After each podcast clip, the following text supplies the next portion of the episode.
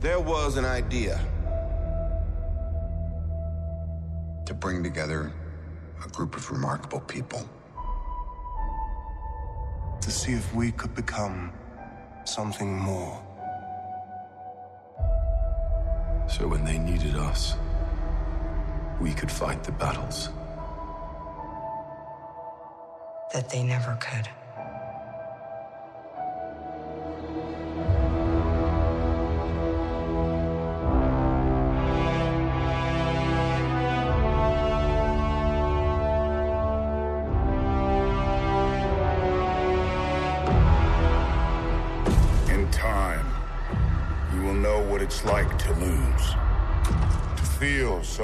Desperately that you're right, yet to fail all the same.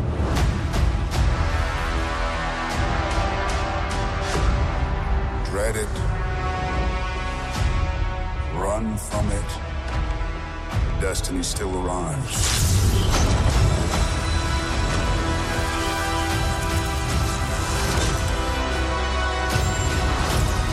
Evacuate the city. Engage all defenses. And get this man a shield.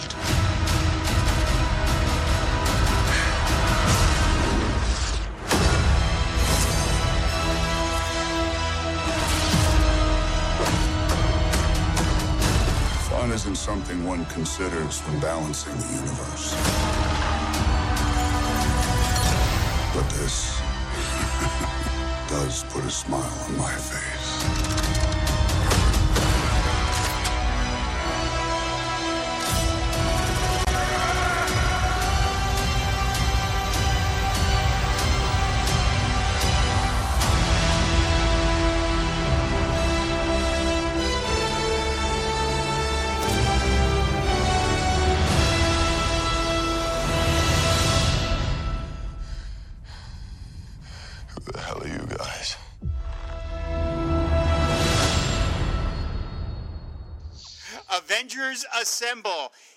FW Presents, everybody, and we have an all star team here to talk about, of course, Avengers Infinity War.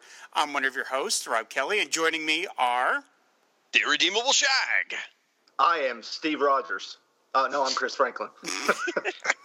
Ryan Daly. Oh, sh- and Siskoid. I love that high energy Ryan brings to the proceedings. this, this roll call could have been planned out a little bit better.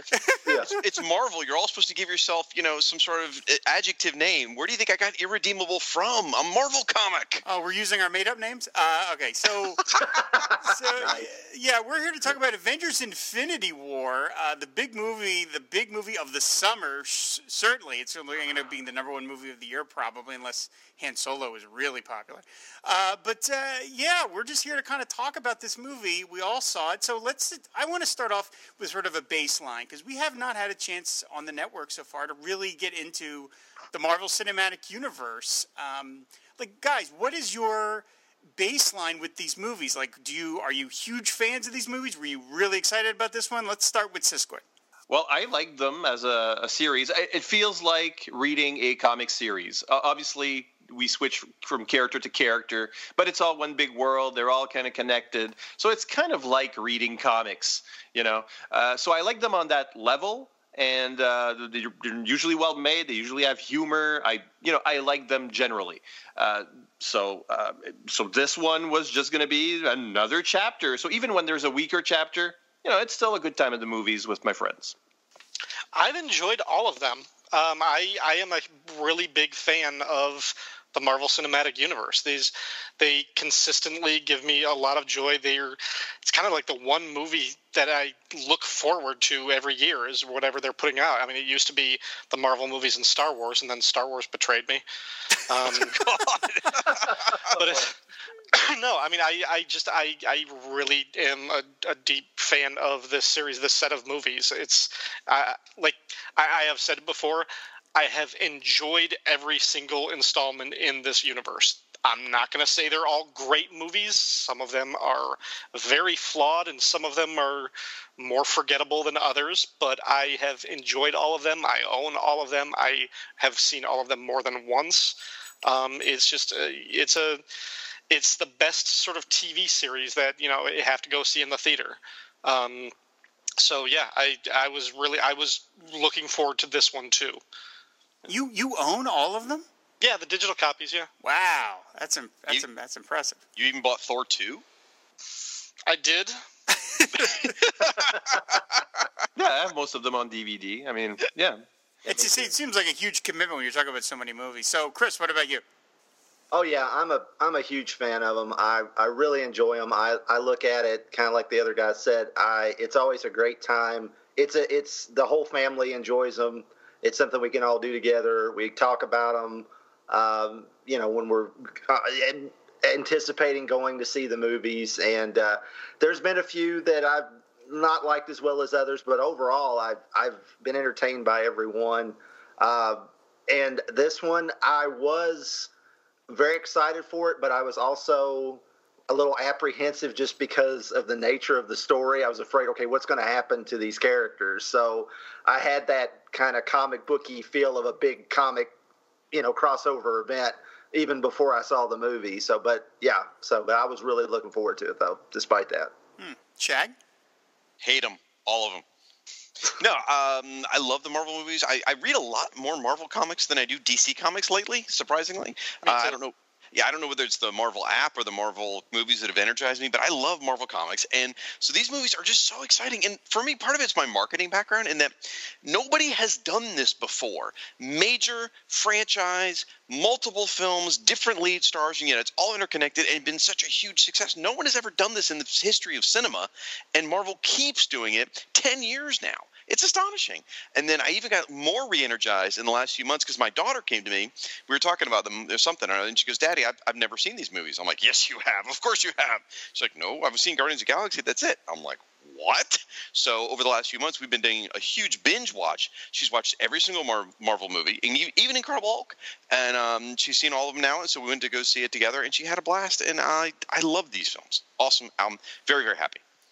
Interesting. Yeah, for me, I, I've seen every one of them in the theater, uh, but uh, I, I tend to group them in, in three sections, and, and the one is like to one the ones I think that are genuinely pretty lousy, which I would say are like Iron Man two and Thor two. And uh, Guardians of the Galaxy 2, I actually thought that one was really pretty Oh. bad. Yeah, I know, Oh, I, I know. I'm in the minority on that. I'm in the minority on that. Yeah, I like that better than the first one. Oh my god. Me too. Then there's Me a, too. then there's a middle section where I'm like, they're fine. They're just they're fine. Now there's there's gradations there in that because that's the biggest chunk. But these are movies that I enjoy them when I watch them, and then I forget them the minute I'm like. By the time I'm in my car, I've forgotten what's even happened with them. Like I can't even tell you the plot of Avengers. I know Loki attacks, but that's about it. That's all I remember from that movie. And and so to me, there's something about the Marvel formula, which is very much reminiscent of the Marvel comics, where it's like you kind of know what you're going to get, and there's only slight variations. And and I Shag and I have talked about this on Fire and Water, where like to me the Marvel movies rep- are, are really great ex- examples of the Marvel comics in that you know the DC movies, like the DC comics, swing wildly because there just is not a unifying sort of approach the way there is for Marvel. And so to me, Marvel movies are always going to be around a B plus, B, maybe C plus, but that's about it. And they're not going to get too much higher than that or too much lower than that. Meanwhile, over at DC, you can get like The Dark Knight, and then you can get Catwoman. I mean, you could just go all over the place with the DC movies. Marvel is more consistent. And the movies uh, of the Marvel Universe that I genuinely love, that I want to watch r- more than once, it's a very short list. It's only actually two movies out of all 18 that I actually have watched more than a couple of times. So I was sort of like, well, okay. I mean, I'm going to go see it because it's like, as, as Shag said, this is like, this has never been done on this scale. I mean, to be perfectly accurate, Universal did do this in the 40s with their monster Mhm. characters, but not to this scale, obviously. Um, but this is unlike anything we've ever seen. So I was apprehensive just because I'm kind of like, well, I don't know how much, how big is this? I, I don't know. We'll see. So that's where I was going into it. Now, bef- we should warn everybody before we get started. We're not going to do a non-spoiler section. This is going to be spoiler heavy right from the get-go. So if you haven't seen the movie yet, you probably shouldn't be listening anymore because we're going to spoil stuff. Chris, what did you think of Avengers: Infinity War? it delivered on all fronts for me. I, I said that the minute I saw it, um, the minute I walked out of the theater, I still feel the same way. There's no ambivalence about was that really as good as I thought it was? No, I, it, it was, and uh, I I thought they did a masterful job of bringing in elements from all the different films. I mean, it's like Shag said, it is. I mean, yes, Universal did it, but at this level, it is unprecedented. It is just amazing that they had callbacks to characters that we haven't even seen in the movies for like six, seven years, and then they pop up on the screen, and it's like, yes, that makes total sense. And I mean, it just felt the feeling of it felt like that epic comic crossover. It felt like Crisis on Infinite Earths, which is another, you know, nail in DC cinematic coffin that they can't even do the own do the movie version of of uh, one of their greatest uh, sagas now because Marvel's already beat them to it. Mm. Uh, but it, it just uh, yeah, I was I was wowed and floored the whole time, and I still am, and I saw it twice already. So wow, okay, yeah. Ryan, what about you? Uh, I have also seen it twice. Uh, I liked it better the second time. Uh, really enjoyed it, and and I think I liked it better the second time because I, I kind of watched it from a different perspective. Um, and to, to kind of go back to what I was saying before with the first question, I was looking forward to this movie, but I was also a little bit trepidatious or tre- uh, a little bit hesitant about it because when they first announced that this movie was coming up at the end of their phase three, it was back in 2014, they said 2018 Avengers Infinity War, Part 1. 2019 Avengers Infinity War Part 2. They said this was going to be a two part movie. And then about a year ago, they kind of just said, nope, this one is Infinity War. The next movie will be something else. It'll it'll have a different story, a different and and people are like, okay. And I think a lot of people just assumed, all right, this would be a beginning, middle, and end. Um, and I was nervous at first about the fa- about the idea that they were kind of breaking a, a, movie up into two parts because historically that could go really well or really badly, and I think that when Hollywood has adapted one story and split it over two movies or more, it has largely met with failure. And I would point to the Hobbit movies, the last two Harry Potter movies, and the last two Hunger Games movies because those were adaptations of a story that was not structured to be broken up that way. So when I watched the last two Harry Potter movies, I like the first one felt like two hours of setup with no really satisfying payoff, and the last one felt like two two hours of an action sequence with no build up in, or investment in the characters. So watching those movies individually felt just wildly unsettling. But if you take a movie like something like Kill Bill, which was done in two volumes, Tarantino wasn't adapting in that era. He was able to structure those movies himself so that they did have a nice narrative flow and a logical place to break them up. I was hoping that this one would be more like that, and I think it is because, eh, and and I kind of really bit into this the second time I watched the movie. I felt like this movie has a definitive ending in one sense because I think this movie is Thanos' movie. I think hmm. Thanos is the protagonist of this movie. It's it's it, like if you're watching it from the perspective of the Avengers, the so-called heroes, then it does feel like a cliffhanger ending. It feels like, well, what happens in part two? It's the story's not done. If you think of it as Thanos is the one whose actions, motivations, and decisions are driving the plot, then the story is done he got what he wanted. It's mission accomplished. It ends with him looking at the sunrise, having succeeded in his goal. So I think this movie does sort of is Infinity War, and it was a self-contained story in a sense, in as much as The Empire Strikes Back was. Like I don't really think that movie was a cliffhanger, even though there were stories that were unresolved. But for the most part, it was just the heroes lost, and that sucked. But that could have been a finite end. And I think this one kind of works that way too. So the next Avengers movie that comes out in a year will be a, I, I think it will have a different focus and a different viewpoint and more emphasis on the heroes. Shag, your initial what was, thoughts? What was your question? I don't even remember what your question. I don't. I don't remember either. I liked it. I, liked the movie. I, enjoyed it quite a bit as well. Um, I my, my, favorite of the Marvel movies that I like to rewatch the most is Civil War, uh, mm-hmm. simply because it's the big superheroes all getting together. So I was kind of thinking, okay, this is the this is the next Civil War because all the characters are getting together, big fight. So I was excited about that. I will say. I don't know that I'm in love with it as much as everybody else. I, I, I should. All right. I, I guess I should put this uh, sort of phrases. I do enjoy it quite a bit. I love the movie. I'm going to see it again. However, I really don't think if you step back from it, there's not really much of a plot. I mean, the plot is basically Thanos just going around and getting the jewels. That's it. And so really i feel like it's more like eh, it's a lot of cool and i mean really cool character interaction moments that they came up with and they hung them loosely through the plot is kind of how it works or they hung a plot between it sort of thing. Because you know really what this movie about is, is let's see star lord and the rabbit together. That's funny. Let's see uh, not star lord i'm sorry let's see thor and the rabbit together. That's hilarious. Let's see the battle of the goatees you know science and magic you know. You putting these different characters together is wonderful and hilarious and fun and that's what the core of this movie is. The plot is almost secondary i, I feel like. So so from that perspective, I love the character interactions, but the plot didn't really grab me that much. Now, having uh, having recently reread the Infinity Gauntlet comic book, eh, there's not much there either, and we'll talk. I guess we'll talk more about that later. But um, so to touch on what Ryan's talking about, the next one, and I guess we'll probably speculate more later, but you know, if you notice at the very end of this movie, all the core Avengers are still alive. Right. They didn't fade away all your guest stars did. You lose your Spider Man, you lose your Doctor Strange, those kind of characters like that. So it tells me the second movie is going to be a smaller sort of character piece about the core Avengers. I don't think it's going to be a big crossover the next one. It's going to be about the core Avengers. And it, I, I would liken it more to like Back to the Future 2 and 3 because those were both filmed at the same time. They were planned out at the same time. However, they're very different stories with very different feels. So I think that's kind of what you're going to get between these two movies. So. Yeah, I think I think the next one will be the last ride of the Avengers, like as you point out, because it's the end of the contract for some of these characters. I think it will be a send off, so it makes sense to focus on the characters that we we grew to love over Phase One.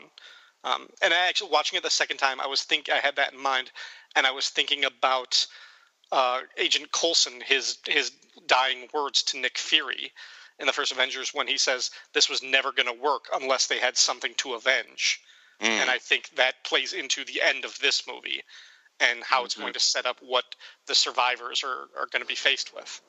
Related to what Shag said, and it's all awkward to bring up, but just before we started, the uh, Max, Nathaniel, and Zoom were going to be in on this, and then they just faded to dust. So it's just us, just the five of us. I don't know what's happening. But uh, uh, Siskoid, what are your initial thoughts on the movie? Well, I think Ryan and, and um, uh, Shag really you know spoke my mind for me uh, more or less because uh, yeah exactly this is how uh, i mean for me it felt a little flat just because the you know the stakes are yeah the next movie is going to have you know captain america dying or whatever all the big emotional moments are going to come later and when we look at these films as one piece which we'll be able to do in a year as like one big massive five hour movie or whatever uh, then maybe it'll resonate more, at, you know, as part of that that one story. But in this, while there are a couple of character deaths that are, let's call them final, ish. Um, no resurrections. Well, some are possible. I mean, we all know. We'll, we'll talk about that later, I'm sure. But we, we know what happened to Gamora in the comics. So even though even though she's she dies here, that that doesn't have to be the end. You know, um, but all the everybody else just you know fades to dust. Half people, yeah, we we did that all night. You know, through the weekend, we, we would just always go to dust every time we leave, or every time we said something would leave, um, we dust it up. But uh, so it just felt like, well, this is all going to be undone anyway. It just feels like it's going to be undone. Oh, it's all going to be undone. Uh, so what's left? The, the, film is necessarily very plotty. I mean, to, to, say the reverse of what Shag said, but really the same thing. It's just like incident, incident, incident, incident, sequence, sequence, sequence, sequence. But the like, I don't know, emotional moments, which sometimes you know things like Guardians of the Galaxy Volume Two, for example, had like some heart wrenching moments towards the end. This doesn't because we are left not with a gasp. What it's not a gasp for me. It's a oh well, of course. I'm much too used to comics to know that there, there's no way Spider-Man is actually all dusted up. there's, there's there's no way. Uh, we know these people will have further movies as well. So it's it tells me ah well, none of it is real, in a sense. So to me that that just left me a little cold as far as as that went as far as emotional weight went but shag is totally right to say that it, it's just like the character dynamics the interesting combinations let's put the two sherlocks together let's put uh, you know they're essentially the same character yeah they're yeah. well yeah i think the big line that, that was missing is like that one of them should have said no shit sherlock at some point to yeah. the other uh, which would have been a nice meta moment. But it's already a meta moment just to put them together. Just not not just because they they've played Sherlock Holmes, but because they're the same character. Mm-hmm. They're the yeah, they have almost the exact same. Eh, they have almost the exact same yeah. origin. Just swap technology for magic. Exactly. So put, putting them together, yeah, putting them together uh, makes sense, and you've got an interesting dynamic there. And then you know, let's insert Spider-Man in there. Let's insert the Guardians in there. Uh, you know, uh, uh Quill versus Thor. That whole dick measuring contest. Yes. it's very very fun ideas to put the, these things together. And whenever the film went to another point of view, let's say when they went to the Guardian Land suddenly it's funny and there's music and you know they're respecting the tones of yes. each of the properties as well so it's actually that it's very sorry. fun I, I did just want to jump in on that like screenwriters for this one is um, Markus and McFeely, the same guys who have written the previous three Captain America movies. Um, but uncredited, and I do think he needs a, a, shout out, is James Gunn, the director of the or the writer and director of the Guardians of the Galaxy movies, and he did kind of consult on this one um, in as his much name, as his like, name's definitely in the credits somewhere. He's, he's an executive producer. producer. Yeah. Oh, is that what it is? Okay. Yeah. yeah but um, he, I think he consulted on the Guardians scenes too to kind of make sure that they felt of the right tone and everything and you could definitely feel it like as soon as they come on like their scenes i was like i i would have assumed that he wrote those like mm-hmm. i think he did that's, and, that's and what I heard he did. He very well might have, but it definitely they felt like a seamless transition. Given that we have never seen the Guardians really cross over into these other worlds, I think they managed to bring them together really, really well. I mean, Star Lord's a tough character to write, and it, is, it, shouldn't be, but to get him right, it is, and those lines are delivered perfectly. Like when he's with Tony Stark, and you're like, that plane's okay, but it kind of sucks. You know, it's just it's hysterical. It's so Star Lord. I wanted to follow up real quick on something Siskoid had said about how you know everything's going to be undone, so there wasn't an emotional punch. I was the same way. Everyone I knew was the same way. However, well, not everyone I knew because I ran into a buddy of mine in the lobby, and his uh, my daughter and his daughter know each other. His 13 year old daughter was in the bathroom crying her eyes out after the end of the film because all of her favorite characters died and she was a inconsolable wreck at that point. So there are people out there young enough who haven't been jaded like us old farts about the way movies and comic books work that genuinely felt the emotional impact. I mean, the part where Spider-Man dies, even though it's meaningless to us because we know he's coming back because hell, he's a Sony character. He's not Marvel; they can't kill him. But He's got was, a movie next year. It's coming out after Avengers 4. Yeah, yeah. Well, maybe he's not in it. Anyway, um, it's Venom. It was a very touching scene. The way he's like, you know, I don't want to go. I don't want, or whatever he was saying. You know, with Tony. I mean, that was touching. So, to someone who wasn't jaded, that probably was an emotional, you know, punch. So, I, yeah. I, I think it was effective. I, I, I wish mean, it just spent a little more time on some of those moments, uh, just to make them, not because the person turning to dust is is important in the you know that their their death will be undone but the reaction of the person that's with them. So for example rocket. Rocket is the character that has that says earlier in the film that he has everything to lose. And in the in volume 2 of guardians he just realized he found his family. He's finally has a family. And the, the whole film is about fatherhood and family. So to, to, to have him separated from the rest and he's only with groot who is partner slash you know at this point son kind of thing. And see he sees groot dust up in front of him. That moment sh- we should have felt it more. We should have been with rocket a whole lot more because he just lost he doesn't know he's lost every other guardian but he's lost everything. And i think seeing groot die should have been it should have delivered more of a punch. For me because i'm i was ready to be emotional with rocket because I, I can empathize with him for his situation because he believes all these people are dead. Same mm-hmm. with Cap and Bucky, you know, that, that kind of thing. But I, I just didn't feel it. Of course, a lot of the muggles are going to think this is it. Half the Marvel Universe is dead, you know, for yeah, real yeah. and forever. Yeah. there were all sorts of gasps behind me in both times. No, no, No, yes, as people Aw. as people faded away and stuff, and and I mean, I, there was like a toddler uh, in like it was talking a lot, quite a bit. It was kind of cute though. It wasn't annoying. It was kind of a cute thing. And uh, the second time I saw it, and I and and that's when it really hit me. It's like they just killed Spider Man. On, on you know, I mean, stop and think about that. They just, uh, and I, I was telling Cindy, I was like, I'm surprised Sony even let them kill Spider Man. Like to your point, Shag, I'm surprised they even let let him. I mean, I know he's gonna be he's gonna be back before his movie comes back out, but uh, his next movie comes out. But still, I mean, it it it's still it's still pretty ballsy. I know we're jaded comic fans. We know comic characters die and come back every every Wednesday. You know, I mean, literally every Wednesday.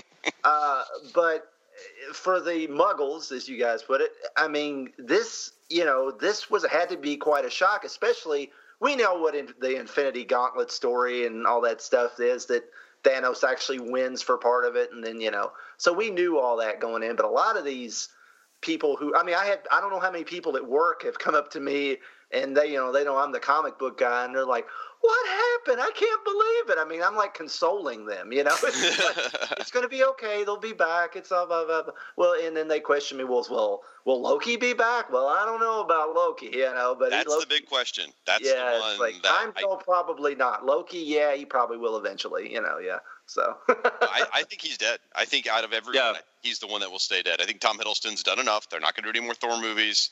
Why not kill him? Why not have him and uh, Hem Hemdial, Hemdial, whatever. They're both dead for real in the films. Even though as gods they can come back. Kid Loki is an awesome character in the comics. he returns, but it doesn't mean it has to happen in the films. Hey Rob, what did you think of the movie? Uh, thanks for remembering I was here. Uh, yeah, I, uh, I, I really love this movie, um, much more than I expected to. I pretty early on, I, I found myself just completely caught up in every scene. I was laughing. Uh, at the at the right times, I thought there was a ton of great jokes in this movie. I laughed more in the first two scenes with the Guardians in this movie than I did in the entirety of, of Guardians Volume Two and uh, I found myself like with each individual scene, I knew the purpose. Like, okay, this is what we got to do. Thor's got to forge a new hammer. He's got to do this. We got to go to Wakanda, and we got to go do that. Like, I was able to follow it. Uh, I don't know. I one of the things that I, I thought about after I've been listening to a lot of podcasts and reading reviews of this of this movie, and and something, and I've only seen it one time, is that it occurred to me is is like you know I'm old enough to remember that comic book movies used to kind of like apologize for their roots. Like the Spider-Man TV series was a, a reporter show, but it just had a guy in a Spider-Man costume. And the Doctor Strange TV pilot is a medical center with a guy that does magic thrown in. The Hulk is the fugitive. Those god awful Captain America movies. Sorry, Chris. Is, is, uh, are spy movies with just a guy in a goofy costume. They were always sort of like saying we have to push the comic book stuff off to the side because people won't accept that. Well, now Marvel has proven that you can throw the most insane bunch of concepts at an audience and they will be able to follow it. I mean, we'll be able to throw in a giant dwarf who is 20 feet high just for for shits and giggles basically you know Right. oh and by the way Siskoid, i'm going to name this episode dick measuring contest but i mean you can like throw, you, can, you, can, you can put peter dinklage in the movie for no good reason other than you just want to have it and the audience is going to just go along with it and to me it is like it is the final proof that the nerds have taken over and that Marvel had faith in its audience that they could throw this level of craziness at the screen and people would be able people would run with it. You'd be able to accept the idea that Doctor Strange is using his teleportation powers. He's got those cool rings where people and then you've got Star Lord giving Thanos the finger and jumping backwards into it. And you don't have to explain, oh, he's using Doctor Strange is using his powers to try like you can just do all that and not have to get into all the details of it. Cause and part of the reason that's on my mind is I you guys may have seen this review, this infamous review already, where someone uh, I think the New Yorker critic was complaining that he says these characters are not introduced, they just show up. Mm. And I'm like, well, there's 18 previous movies, you knucklehead. I mean, do, I mean, when they when they play baseball games, do they spend an hour giving you the rules of baseball? When the guy hits the ball, he has here to run, and then he goes. We know this already. And that I, was that was one thing. I I did have I did have someone ask like how familiar you need to be with the other movies in order to watch this one, and I was like, well, it's essentially like watching the season finale of a TV show. Yeah. I was like, if you if that's yeah. your first experience with the show, you'll figure out who the characters are. They say their names. You'll figure out what their uh, objectives is. I was like, is it the best way to approach a, th- a, thing like if you want the full context? No. I was like but they do their job as long as you figure out okay this person has magic this person has a suit that makes them look like a robot. It's like you can figure it out. Um, but it's right, yes yeah. it's I, I feel like with these movies marvel is changing the notion of what movies are at least in their corner of them in that this is an ongoing series and you're just going to see the installments. And like Siskoid had mentioned it makes you more willing to accept the bum notes because you know there's another one coming. You know, you're just kind of like, all right, this one was Iron Man 3. Eh.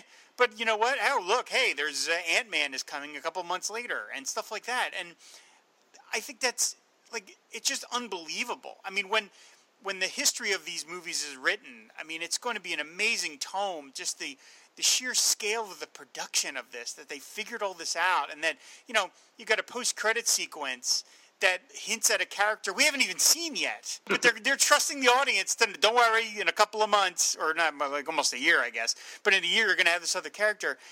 It, I found myself like walking out of this movie wanting to read more Marvel comics.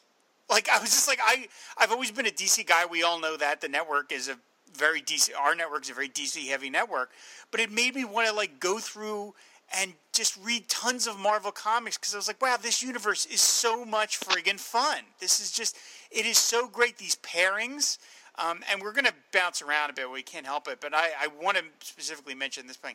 I thought the introduction of Captain America, right, the intro where we yeah. see him, mm-hmm. it is a better, more atmospheric introduction for Captain America than Batman has ever gotten in like nine Batman movies. They have never done that right. And I'm like, when you saw that training, you just see that silhouette, and it's not even a remarkable silhouette. Captain, there's nothing about Captain America's silhouette that is unique, especially without a shield. But nevertheless, you immediately know who it is. And I'm like, that's how much this movie, the Marvel has layered this into the culture. Is that, and I got so excited. I was like, oh man, Captain America's about to show up. It was like, it was just so thrilling. I accept, I was shocked at how much, considering that I am probably the least fan of these movies out of the five of us. I just love this movie to pieces. Yeah, that Captain America scene was the first of three times that the audience we watched it opening night uh, was the first of three times that the audience exploded into cheers. Yeah. And that's uh, that's one of the things that happens with the serialization aspect. That these are sort of like the matinee serials, except you know extended in length and in you know, in, in, in waiting time. But it's the the fact people are invested. They're so invested already in these characters. You don't need the you know the uh, the the to be reintroduced to everyone in detail because everybody's going because they already know the characters. You're already following them. You, we've been following them for years at this point. Ten and years. E- yeah, and even the, the films that people say, you know, like Iron Man, I like Iron Man 3, but the people that say that they don't like Iron Man 3, they don't like it on its own principle. They don't like the Tony Stark being depressed about New York. But that all pays off because then you've got Age of Ultron where he overreacts to, to, to you know to that situation. And once you look at them in, in sequence, things that you didn't like when you saw them the first time, once they're in context once they're in the past and there's a future to it and you say oh that was the plan. That was how that character was growing. That was his reaction to the previous film. And now it all makes sense. And you can't do that without this this you know scale of serialization. Yeah well just I mean, just Tony, like the comics. even, yeah tony even addresses that when he says thanos has been in my head for six years right because yeah. because ever since he got that glimpse of an alien armada when he went through the the space bridge or whatever in, in the first Avengers.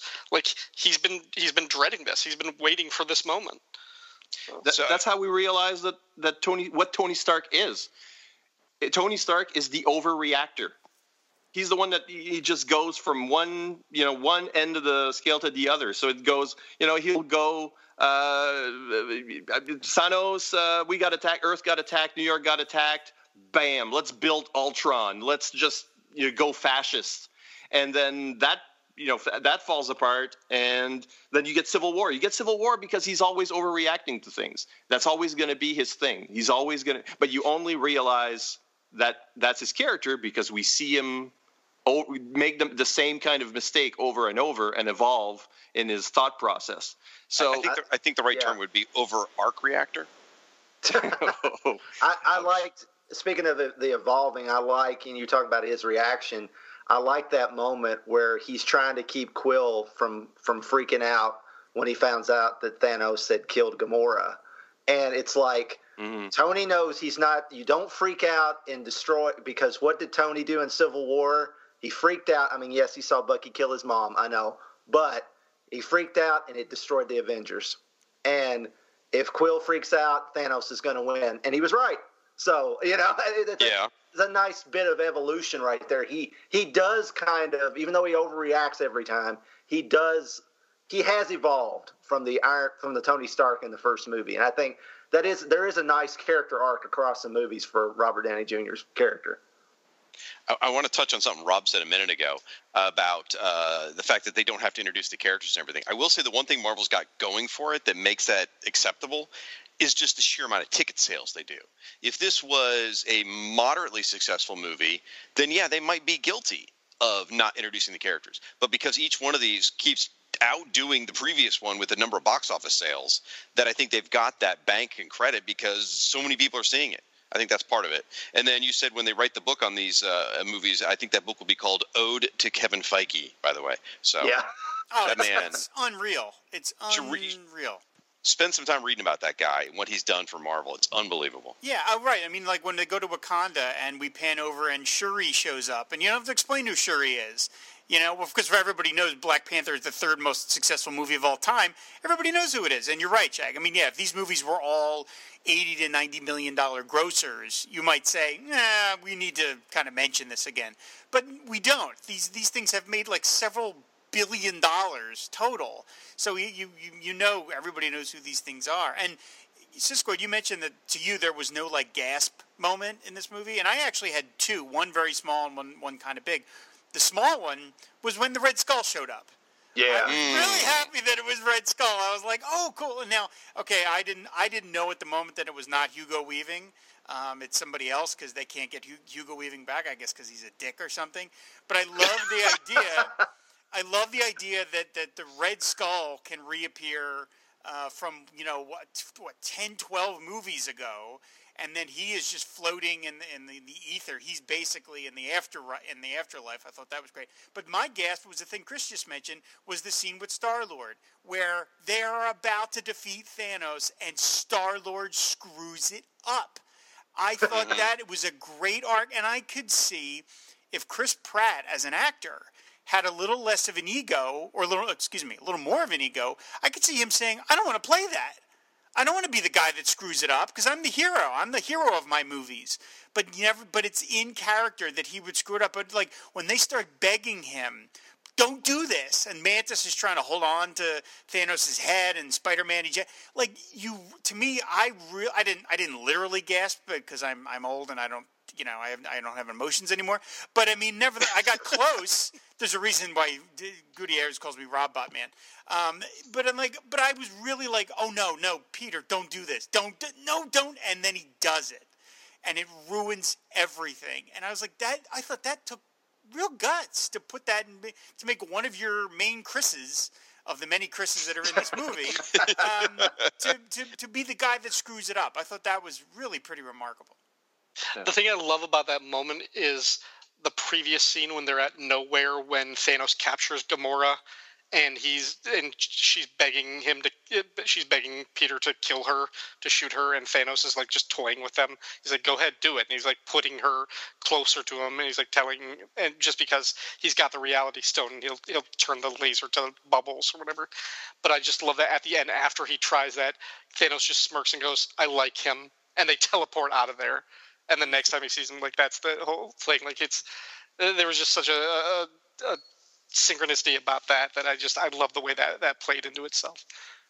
Um, Rob, going back to uh, one other thing that you were saying about how these movies kind of the, them or this movie in particular made you want to read more of the comics and something that Shag said earlier too like I have been too like uh, part of it is the the cinematic universe and like kind of like the joy that these give me have really made me go back and and the Marvel Unlimited app has really helped me feed into this just with more time.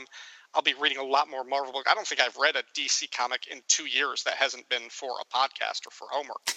mm. um, but it's uh, it, it just it, part of it is that that sort of fanboy fun. And when I said at the beginning that I have enjoyed all of these movies and I own all of them, I mean, I, I don't approach these movies the way I do like Goodfellas or even Raiders of the Lost Ark or something like this. Like it's not that degree of love. It is a little bit more disposable enjoyment. But the things that I like about them most are those fanboy moments. And like Shag, the one that I love the most, the one that I keep going back to, often is Civil War.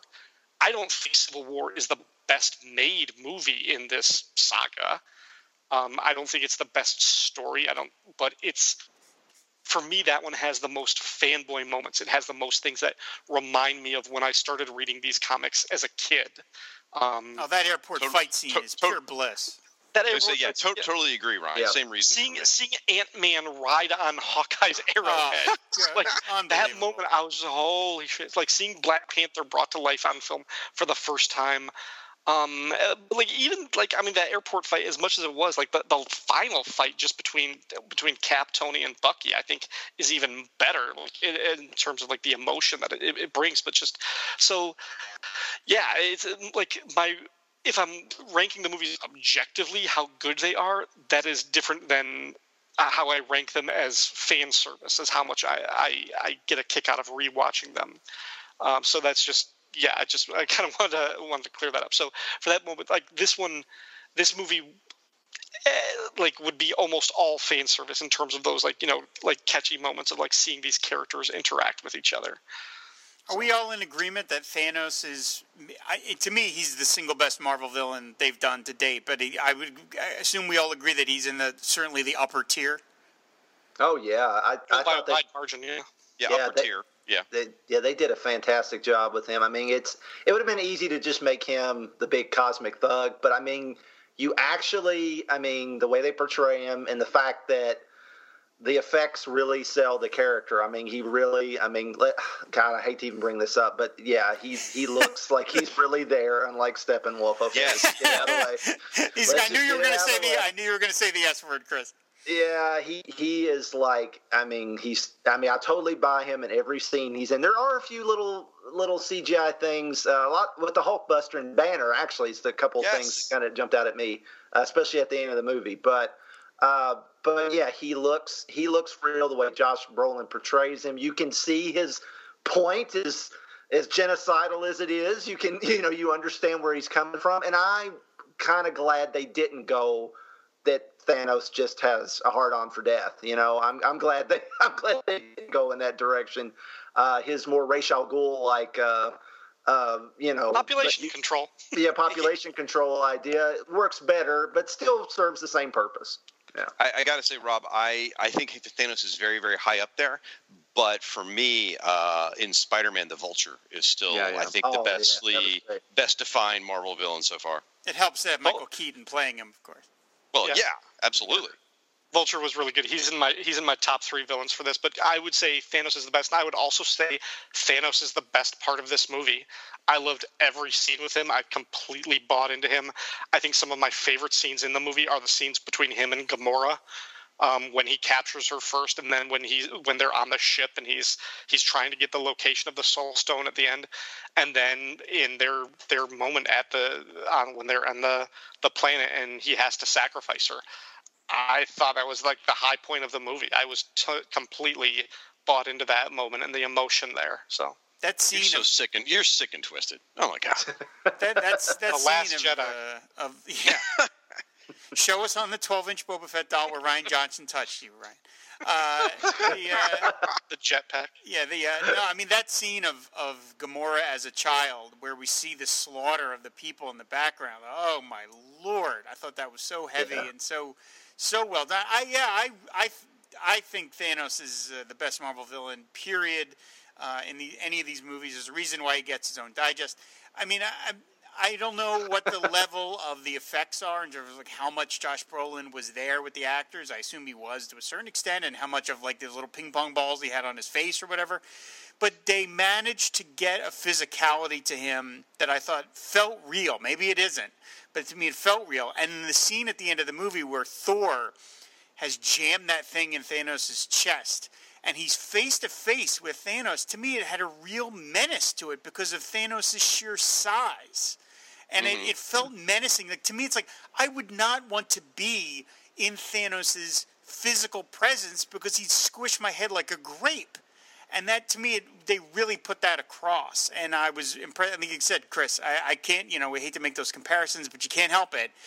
You know, Steppenwolf just did not register at all. You know, it was just a cartoon yeah. where he's just like, ah, you know, you're like, all right, whatever. Mm-hmm. Thanos yeah, I mean, you understand his motivation. It's crazy and, and as you said, genocidal, but you get it, and you see, and, and I mean, God, for them to end an Avengers movie on Thanos' face, uh, and then to say Thanos will return, not the Avengers will right. return, Thanos will return.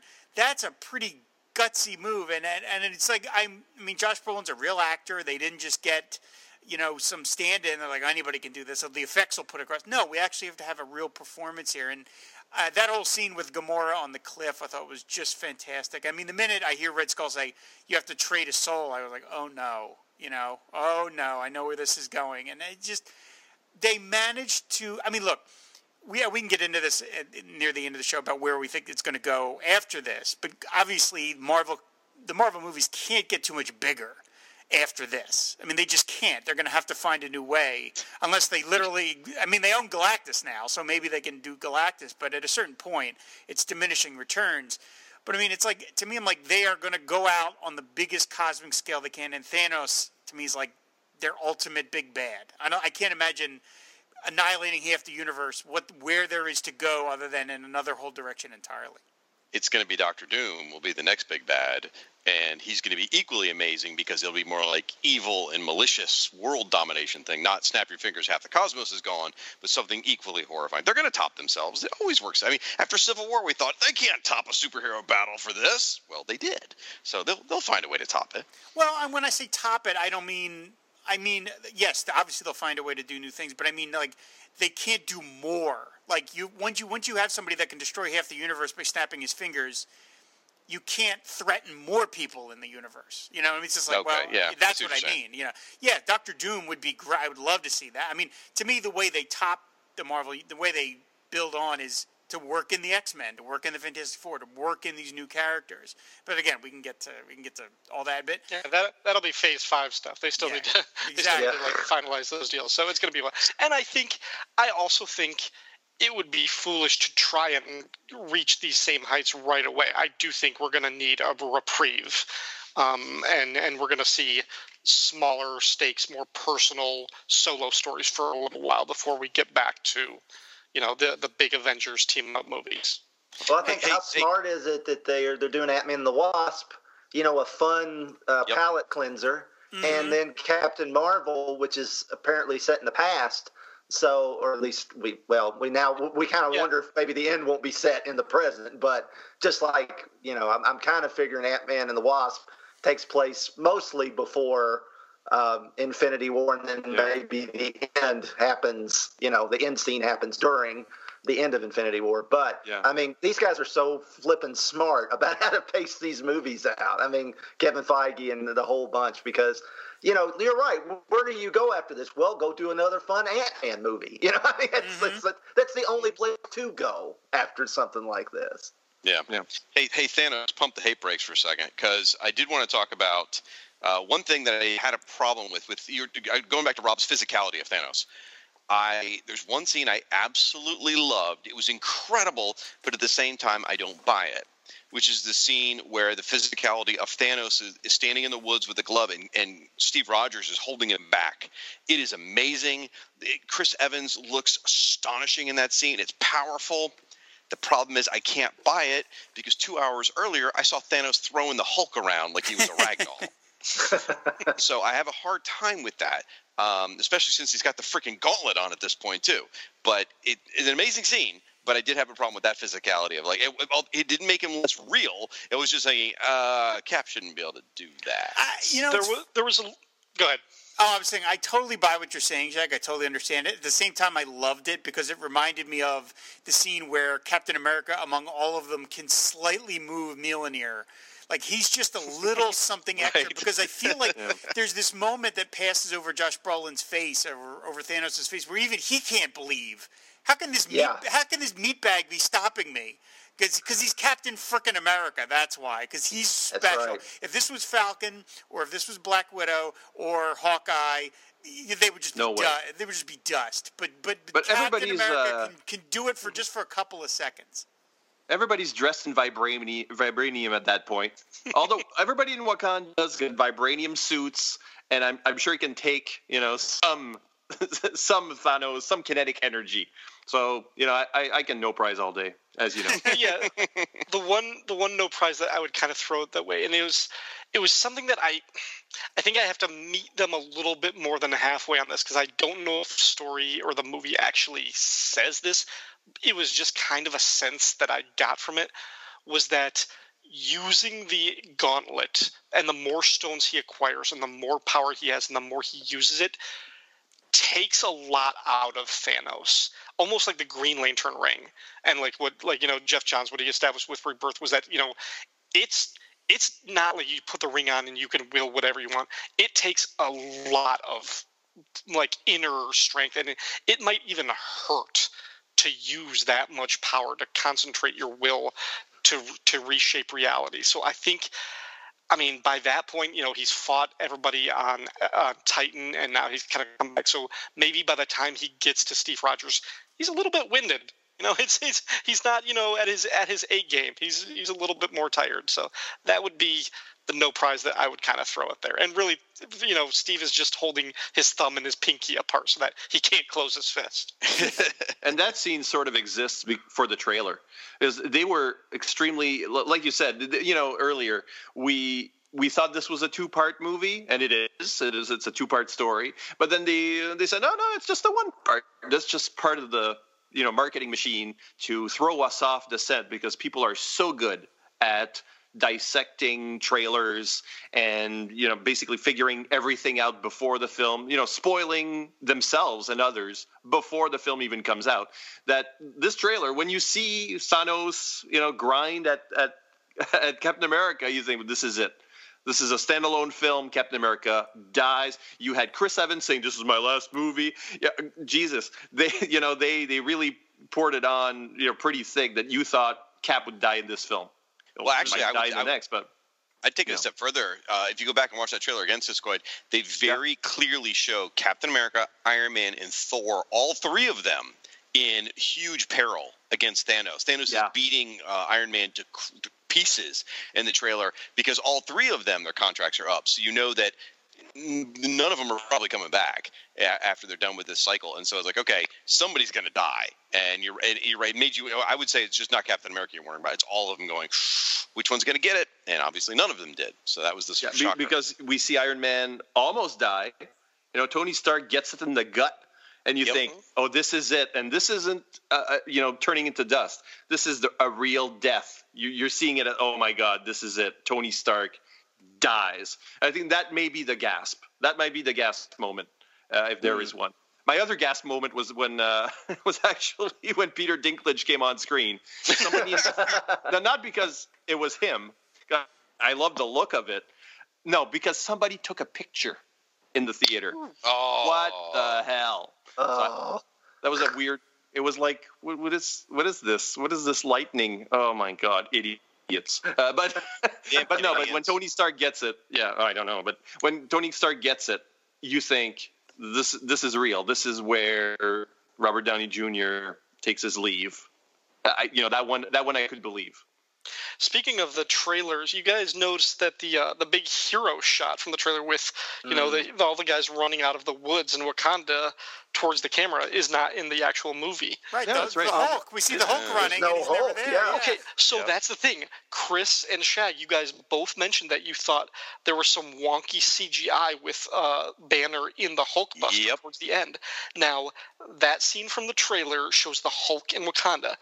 There are toys. There's like a Funko Pop and like there's other concept art that shows the Hulk busting out of the Hulkbuster armor. I think originally he was supposed to at the end of this movie the Hulk he was supposed to, you know, get over his ED, his performance anxiety, and Hulk out at the end of this movie. We're supposed to see that, and they changed it at the end. So I think they did basically have to CGI Ruffalo's head in some of those last scenes. Hmm. Interesting. I think Yeah, that's why maybe. you kind of noticed that it didn't look as good. That Yeah. could very well be it. I did anyone else have a problem with that Thor bit? Like, it was funny at first, but then it just got kind of old. You know, like the ED issue with Hulk. It's like, okay, I I don't really understand where this is going. He, he- okay, he's scared because Thanos beat him up, maybe, or whatever. I don't care enough. It- That was that was the gist I got. I mean, I, I assume wait for the next one. They'll kind of Yeah, they're, they're resolve it building it up for him to come back in the next one. Yeah, I, I, that's that's That's that's, my guess. it. But yeah, but I I kind of I was expecting. I think I, I think I must have read something in the back of my head or, or saw a preview of a toy or something, Ryan, because I kept waiting for him to bust out of the Hulkbuster armor as you know. Hulk bust out of the Hulkbuster armor, uh, but yeah, when it didn't happen, I'm kind of like, oh well, it never happened. You know, it's like he, he really does have, you know, he needs some gamma Viagra or something. You know, but, That's an interesting piece of serialization because you know it's obviously it's from what happened in Ragnarok. Yeah. You know, Hulk, Hulk and uh, Banner are at, at odds. I'd love to now see if they can just like unscrew up the rights for for a Hulk movie. I would love to see a, a Ruffalo Hulk movie where the Hulk, where they have to kind of share, you know, their time and uh, like a Mister Fix It story or one of those Peter David stories where he resolves the the psyche of the Hulk uh, in in its own it, as a its own film because it almost seems like that's where it's going you know in, in a sense where we're just servicing his subplots. It's like reading a Grant Morrison JLA story and oh why is Superman electric in this? I wish he weren't. But that's what's happening in his own comic. So this is a bit like that. It's like well we're servicing that Hulk subplot that has nothing to do with the movie necessarily but that's where he is in his life. Well, si- since we're talking about characters, I'll throw this one out there. Where the hell was Hawkeye? I, I don't tell they me. mentioned it Yeah, don't tell me the bullshit in story reason, because whatever. Every single actor showed back up for this. Why didn't Jeremy, whatever his face is, come in for this thing? well neither did Ant-Man so Well, Ant Man though, he's got a movie. I, I give him a pass just because he's got a movie in a month. Well, I mean that makes sense in a meta kind of sense, but is it possible that Ant-Man, the Wasp, and Hawkeye would return in the next film as some of the few heroes that still exist? What if Hawkeye? Okay, Hawkeye decided to devote himself to his family. Well, if everybody, half people on Earth disappear, uh, that's a kid and a wife, right there for him. Yeah. Um, so he would he would necessarily return if he were to return. But although it does kind of seem like just like Jeremy Renner's just not in these in these films anymore. Well, he's no, That's he's in the next one. like. Okay, he's, good. he's absolutely in the next one. So what?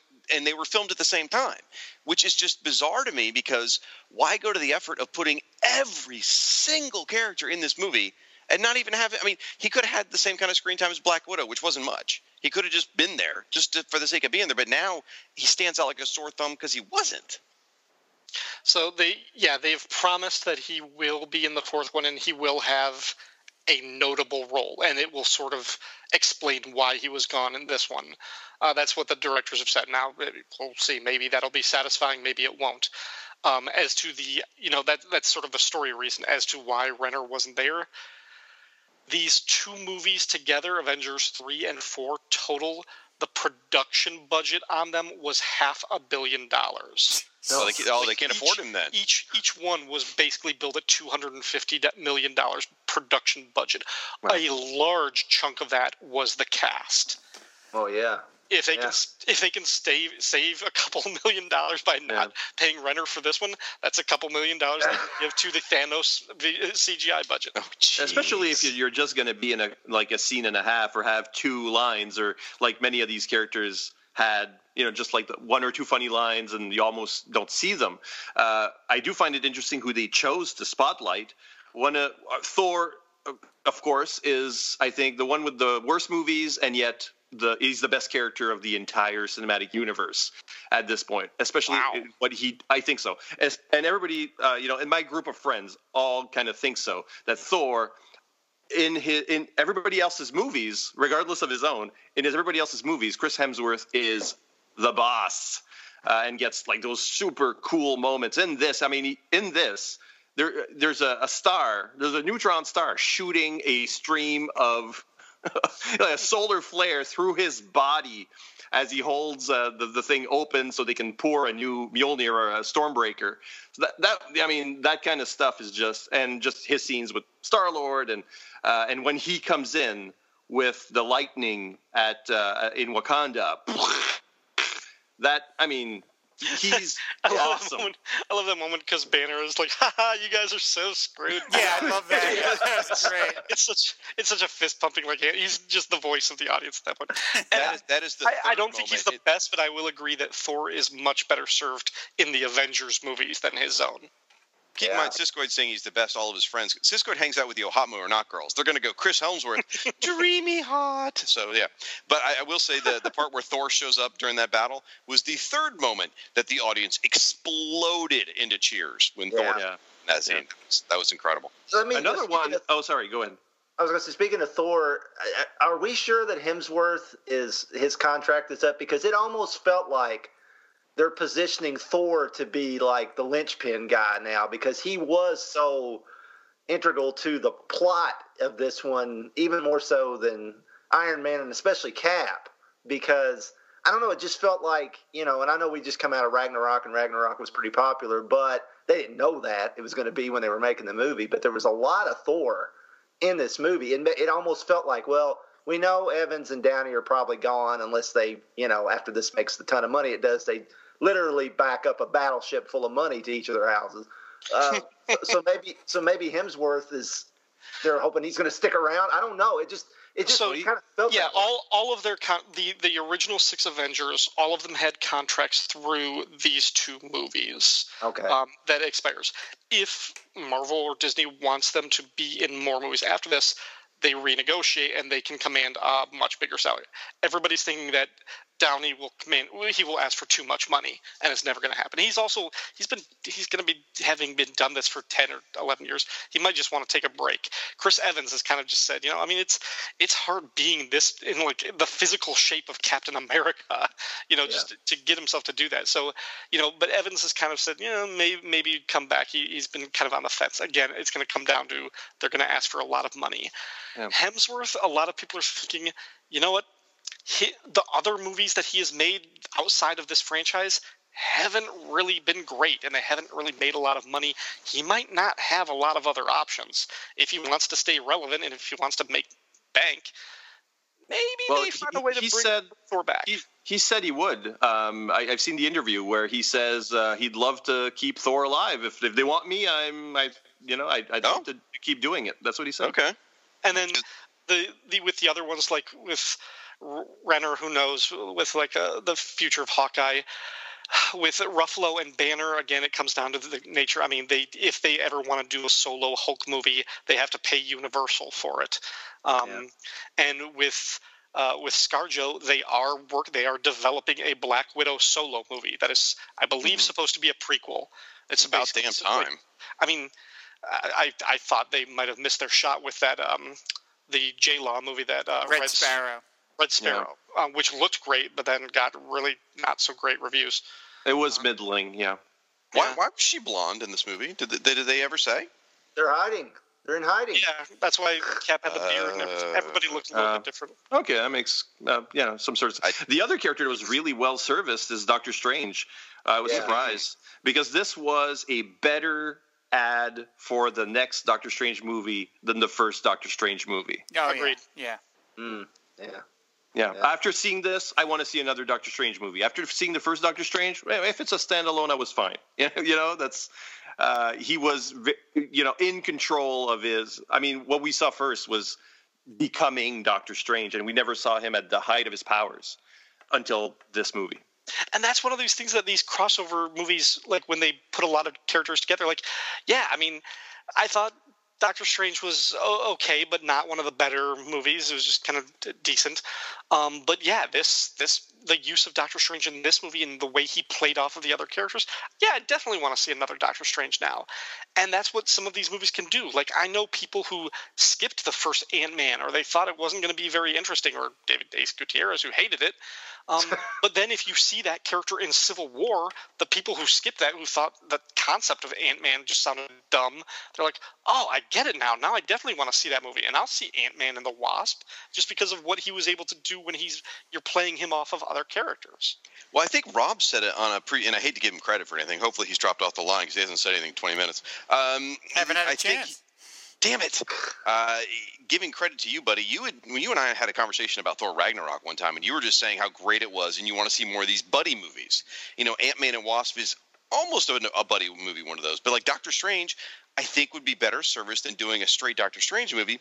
Than do, but do instead like I don't know, Doctor Strange and the Hulk or Doctor Strange yeah, and Spider Man, or yeah. yeah, a team up movie would be better for some of these characters. Marvel team up the movie, you know, just to, I mean, Oh. If if they do Doctor Ugh. if, if they do Doctor Strange two, they need to call it Blanket of Death. That's absolutely the, the title they need to give it.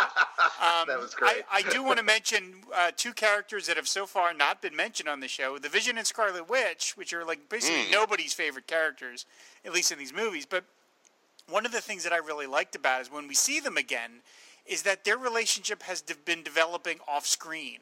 I really like that because in the in Civil War when we saw them last, they're flirting with each other and they're making paprikash and you know they're they're clearly dancing around being involved and that's from the comics of course and but then by the time we get to this movie they're already a couple and I like that. I like that the characters are developing off screen and we have to catch up as opposed to you know seeing Vision and Scarlet Witch again and it's like oh they're still flirting. No they've they've progressed and I like that a lot. And I like them as a couple. I always like them in the comics.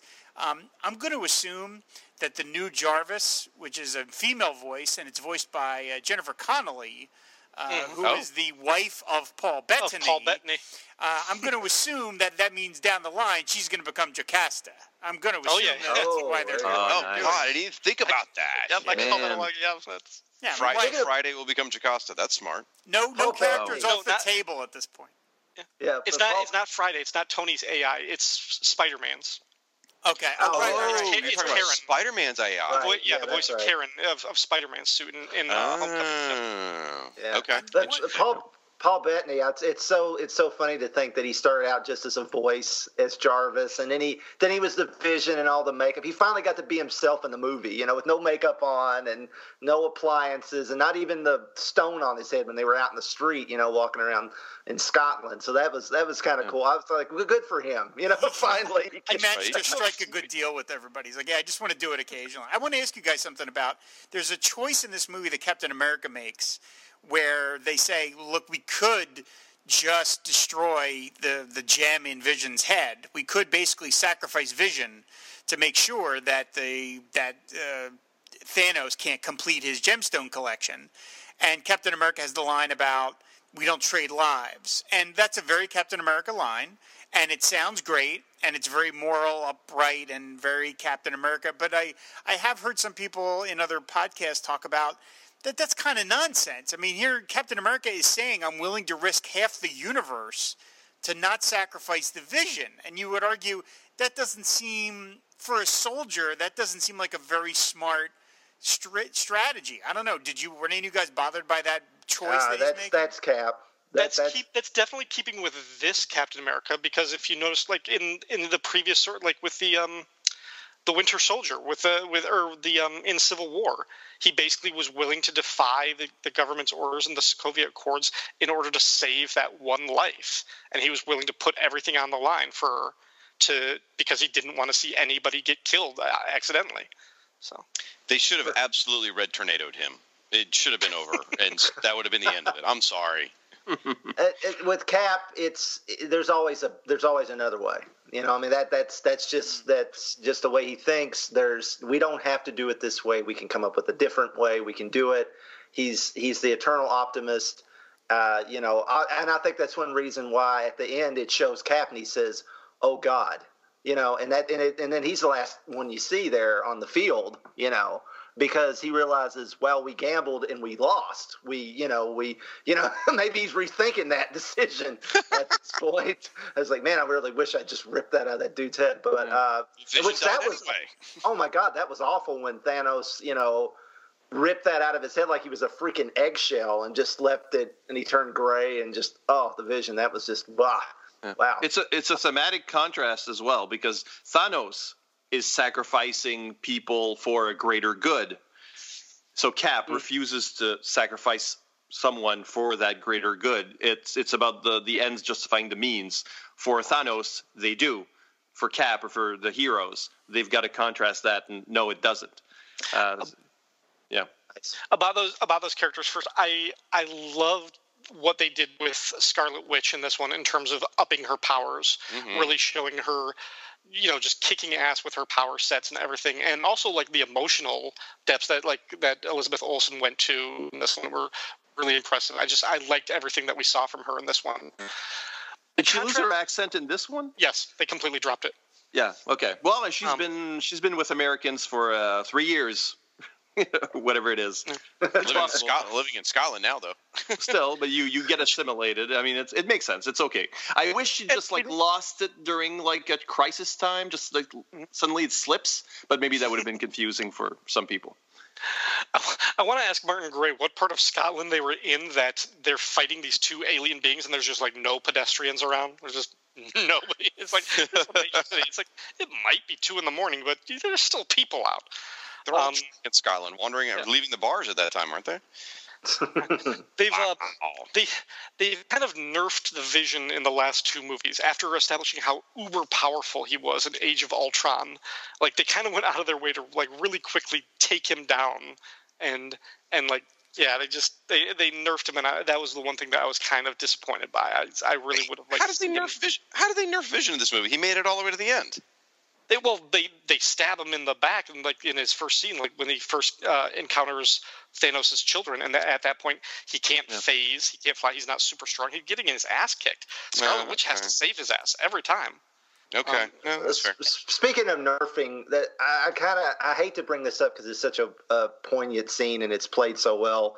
Uh, but when Thanos throws Gamora into off the cliff there on mm-hmm. the planet, um, in Guardians 2, that battle between Nebula and Gamora, where she crashes a freaking ship into her, basically, and then Gamora picks up picks up that giant gun off. If she could survive that, then why couldn't she survive getting thrown off a cliff? I mean, that's the one that popped in my head. I'm like, but they went so nuts with their power levels. That was my one complaint in Guardians 2. It's like, are these people really this powerful? You know, it's like this indestructible. It's like they just were balls to the wall in that movie with that stuff. So I, I mean, eh, I, I, I, don't. That was just the one little thing that popped in my head the second time I saw it. I'm like, now wait a minute. You know, so. That's that's a great observation. no, let me fix it. Let me fix it. Uh oh. This is this is the soul pit. This is mm. where you trade souls. She's not dead from the fall. She's dead because her soul has fled. Her soul is in the fucking soul gem.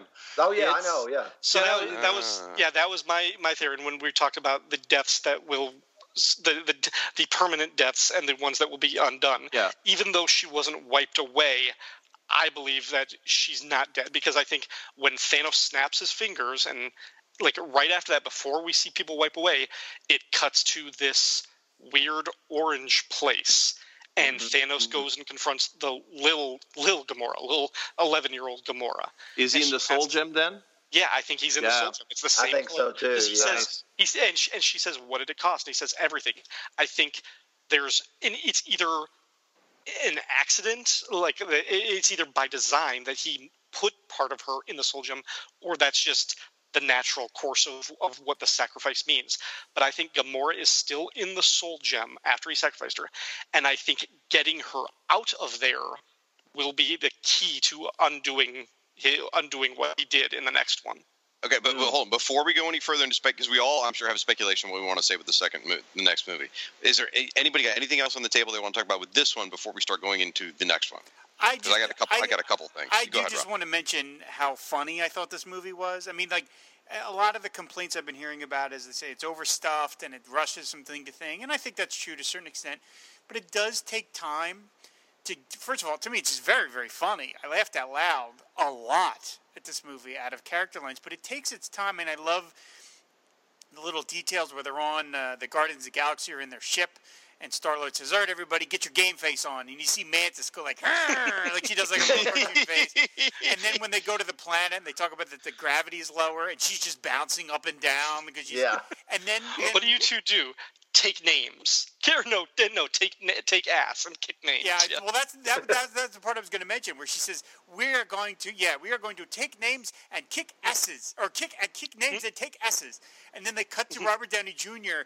and they hold on him for like a good It's a 10 long hold, yeah. seconds, where he's just like, what? And he just sort of stares off, and the camera really holds for a movie that has got 40 characters in it, and it's two and a half hours to tell this massive story. I love that it held on him as long as it did. It really let him just be like, who am I teamed up with? Who are these idiots? I absolutely love all of that. I thought that was absolutely phenomenal. The line about uh, where they're out in Wakanda, where Scarlet Witch like mows down a bunch of those insect creatures with her powers, and it's uh, what's the name of that character? The black- Okoye. Okoye. Okoye. And she's like, Yeah. why? Why was she up there the whole time? Like, I love that little bit. I mean, it's like they really found.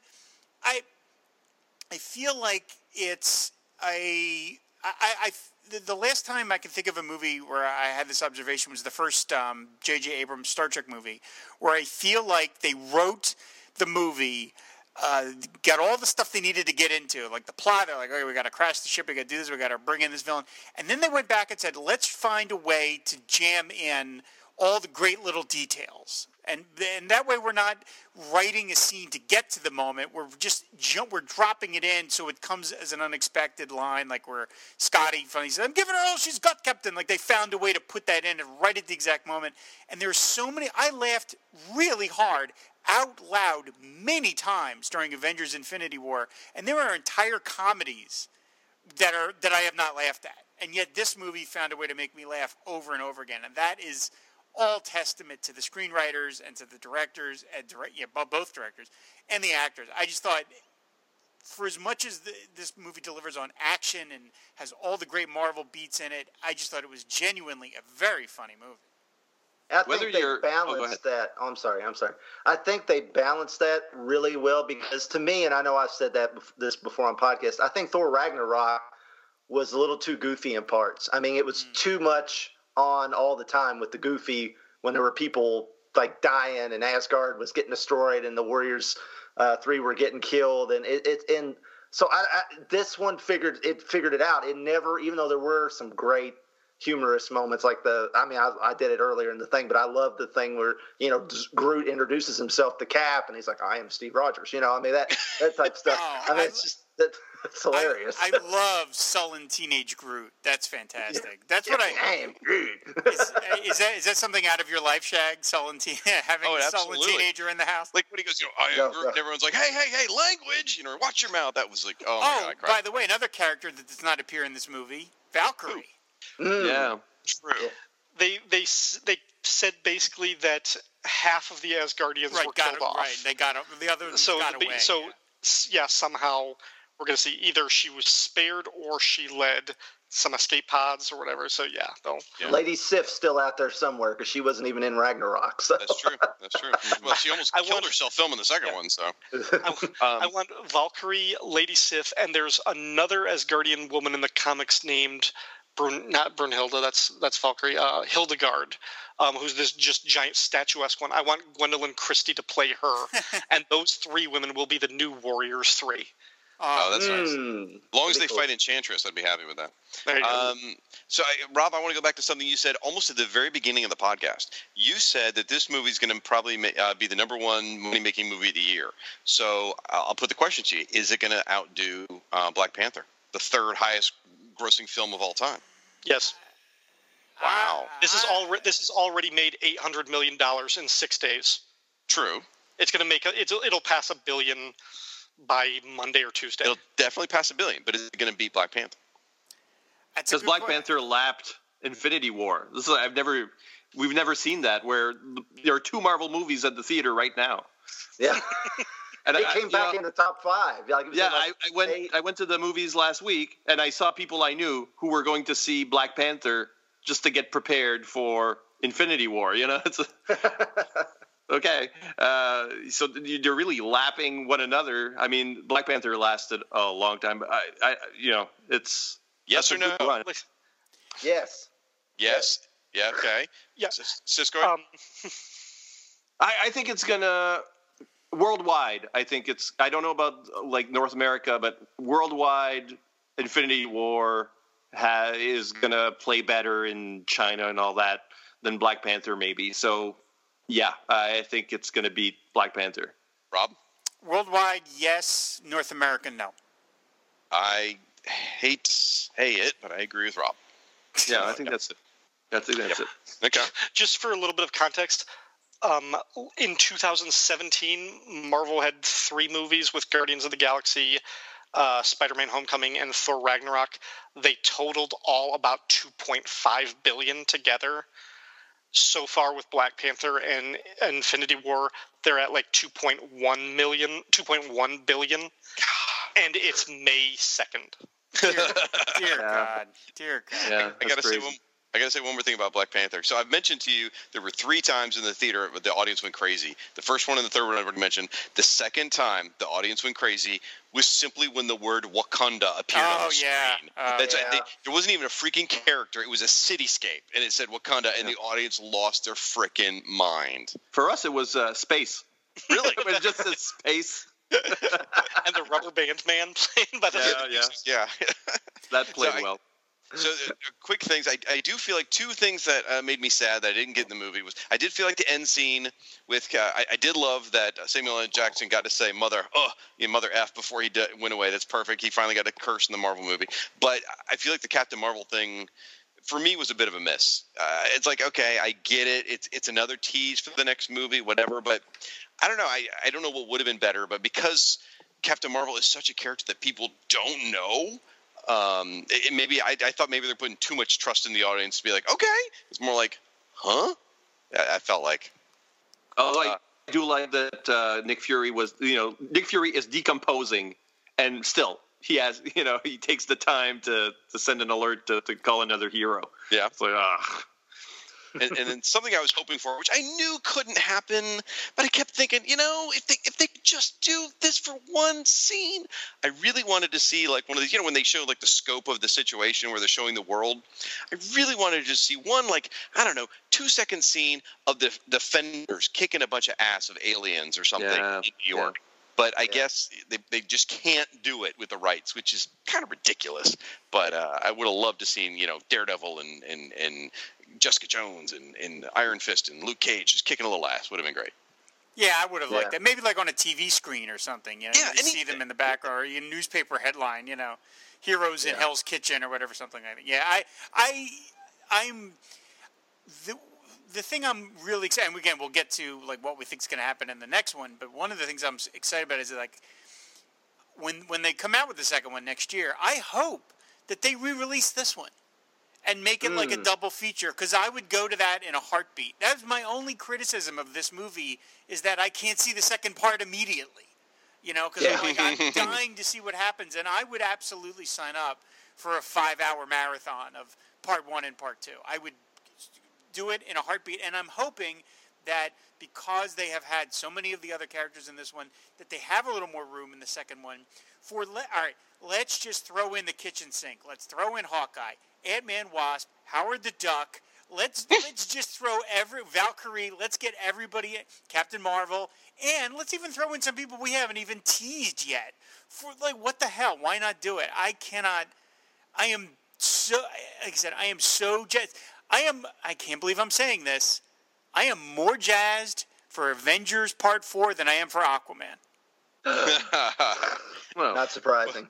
yeah, but the, the film you just described though is not what I think you're going to get. I think it's going to be a more I don't want to say quiet, but I think it's going to be a quieter piece about the core Avengers. I, I think you're think right. I think you're right. I don't think you're going to get everyone else. I think you're going to Yeah. get them dealing with what the universe is like after the after this has happened. Now eh, we're starting to get into the speculation. Is, it, is everyone cleared the decks? We can go right into speculation now. Is that okay?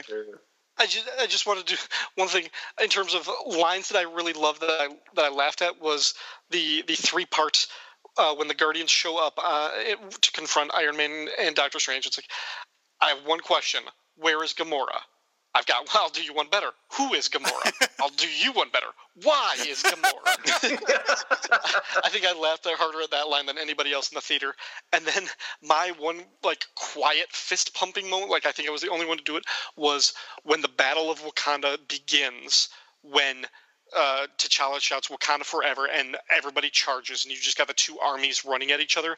When it pulls out, and you just see Captain America and Black Panther running so much faster than everybody Yes. else, Yes. and they're just like leagues ahead of everybody else, and they just dive into the like the outright like the space dogs together. That was great. Makes That you feel better. awesome. My 12 year old daughter turned to me and goes, "Daddy, they're faster than everybody." And then and then the moment when Bucky picks up Rocket Raccoon and spin and they're Oh. spinning around. Yes. it was awesome. And he wants his arm. That was awesome. Yeah. He wants his arm. How much for the eye? It's not for sale. no, how much for the for the gun? Not for sale. How much for the arm? And Bucky walks away. He's like, "I'll get that gun." No, he said. I think he said, "I'll, I'll get that arm." I'll get that arm. Yeah. Yeah. Oh, with- And he had the eyeball. He had yeah, the oh, the thing with the eyeball. Yeah, I wouldn't put that in your head. I had to shove it up my, and then they move on to the next thing. All right, Rob, take us into speculation. Well, yeah, I mean, uh, we have no idea what Avengers Part 4 is going to be called. Uh, Mar- Kevin Feige has said that the title will partly be a spoiler, so I'm assuming like Avengers Disassembled or Avengers, uh, you know, that kind of thing. Or Avengers, this is it, the last one, we mean it, or Avengers Downey's too expensive. I mean, I don't know what they're going to call it, but I'm, I, I think it's a safe bet that some of the Avengers of our core team are going to die. What I want to see, I, okay, if they're going to kill off somebody, and you're going to assume that they are, because it's got to have some emotional weight to it beyond just Gamora dying. And I think, I actually think Gamora is dead. I actually don't think they're going to bring her back. But, but okay. All right, whatever. Sorry. All right, yeah, uh, raise a Skywalker. Uh, but uh, I, uh, I haven't been proven wrong yet. I I think, and this again, this is more what I want. If if they're going to kill one of the core three, which I would, I guess we can all agree are, are Cap, Iron Man, and Thor. Um, I want to see Iron Man die, not Captain America, and here's why. Because Captain America, to me, I think the the thing that makes Captain America in the comics and so not as much in the movies, but but they're getting there, is that Captain America just doesn't give up unless he is unconscious, he does not give up. Even when he's facing like Batman, he is like, I'm just going to keep fighting until I have literally no more way to move. And so I do not believe that Captain America would ever retire. I don't believe it. I don't believe that that to me that's not the character. So the only way you get rid of Captain America is if you kill him off. And I don't want to see him killed off. I Chris and I have talked about this on Superman Movie Minute. I think Chris Evans as Captain America is the second greatest piece of superhero casting in the history of the genre. We all know what the first one is. Uh, And I do not Jennifer want to. Gardner and Elektra. Yeah, exactly. Yeah, exactly. Oh my God. I do not want to see uh, Captain America die. And so to me, I'm like, if you've got to kill one of them off, and you might even need to kill more than one, but if you're going to kill one off, why not kill off the guy that started it, which is Tony Stark? Why not have Tony die? You can have Don Cheadle take over as War Machine. Um, I, just don't want to see that. Again, I, I think emotionally it makes the most sense for Cap to die, but I just don't want to see it. I that to me it would be too heavy and too dark to see that. But at the same time, if Chris Evans really wants out, there's no other way to do it because, like I said, I don't believe Captain America could ever retire. So, you know, would they have the guts to maybe kill all three? I don't know. And then, like, who are the Avengers at that point? Is it Spider Man, Captain Captain Marvel, and Doctor Strange and Valkyrie? I'd, I'd see that movie. I mean, you know, so I don't know. But that's. I, I I feel like they're gonna kill Cap, but I don't want him to kill Cap. Yeah, I'm in the same boat. I, I that I was afraid they were going to kill him in this one, to be honest. And I thought if you kill him in this one, he can come back. They kill him in the next one, he's probably not coming back. Uh, but the, you know, of course, everybody always brings up, well, you got two replacement Captain Americas in your Yep. movie series Right already because you got Bucky and Falcon uh, right there in the series. As, so they, as, they, as Tracy would say, they ain't Chris Evans.